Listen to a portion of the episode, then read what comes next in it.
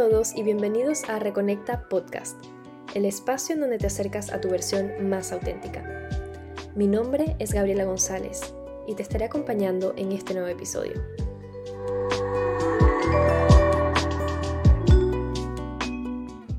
Muy bien, el día de hoy vamos a hablar sobre un tema muy interesante, la verdad detrás de la manifestación o de conseguir tus metas, o de conseguir esa realidad que deseas. Crear la vida que deseamos a veces parece una tarea un poco difícil de cumplir o un deseo lejano allá con el que muchas veces hemos fantaseado y soñado.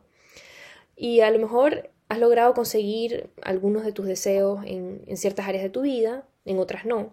Puede que estés queriendo manifestar o crear más amor en tu vida, en tus vínculos, una familia, hijos o prosperidad en tu negocio o lo que sea que desees en este momento.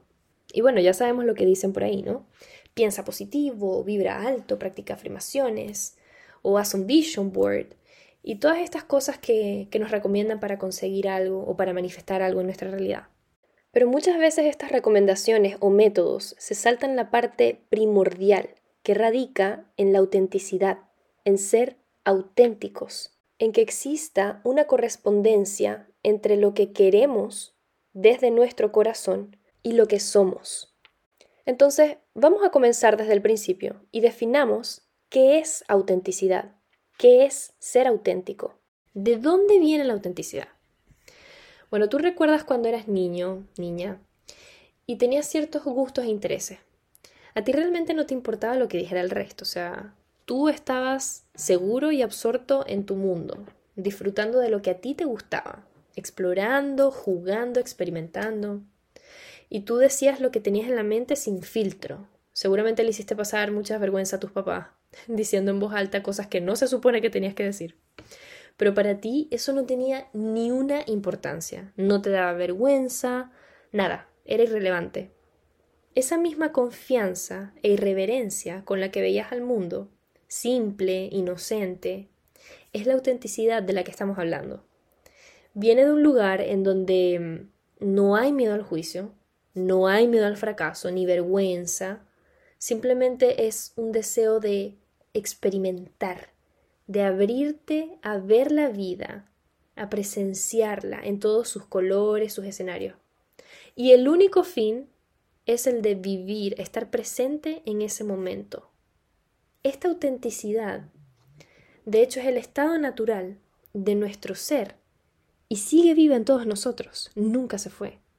Y el único motivo por el que se nos hace tan difícil permitirnos vivir a través de ella es por la cantidad de capas que nos hemos puesto encima, producto de la famosa sociedad en la que vivimos inmersos, es decir, nuestra familia, nuestros amigos, el contexto en el que nos hemos desenvuelto. ¿Quiere esto decir que entonces no podemos manifestar o crear nuestra realidad a menos que seamos auténticos? Para nada. De hecho, estamos creando nuestra realidad todo el tiempo, a través de nuestro inconsciente. Manifestamos todo el tiempo. Solo que en ciertas ocasiones vemos cosas en nuestra realidad que no nos agradan o no nos gustan porque son las creencias que están almacenadas en nuestro inconsciente y desde allí manifestamos. Por lo cual, si nosotros queremos dirigir o crear nuestra realidad en dirección a nuestros deseos, es cuando entonces debemos alinearnos con nuestra autenticidad para acercarnos a eso que queremos y poder crear la realidad que deseamos. El ser auténtico es que existe una correspondencia entre lo que yo soy y mis deseos, sin dejar que pase por el filtro del ego. Muchas veces el ego nos hace pensar que necesitamos o queremos ciertas cosas en nuestra vida que en realidad no se encuentran ni alineadas con nuestra esencia.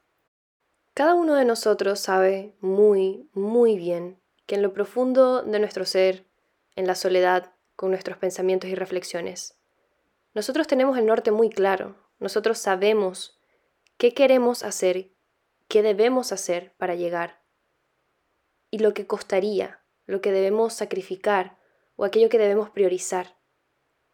Pero por temor no lo hacemos.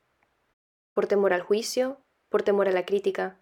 Y es por eso que ser auténticos es de valientes. Requiere valentía, requiere confianza en uno mismo y en nuestras capacidades. y en hacerle frente a aquellas cosas de nosotros mismos que no nos agradan o que no queremos ver.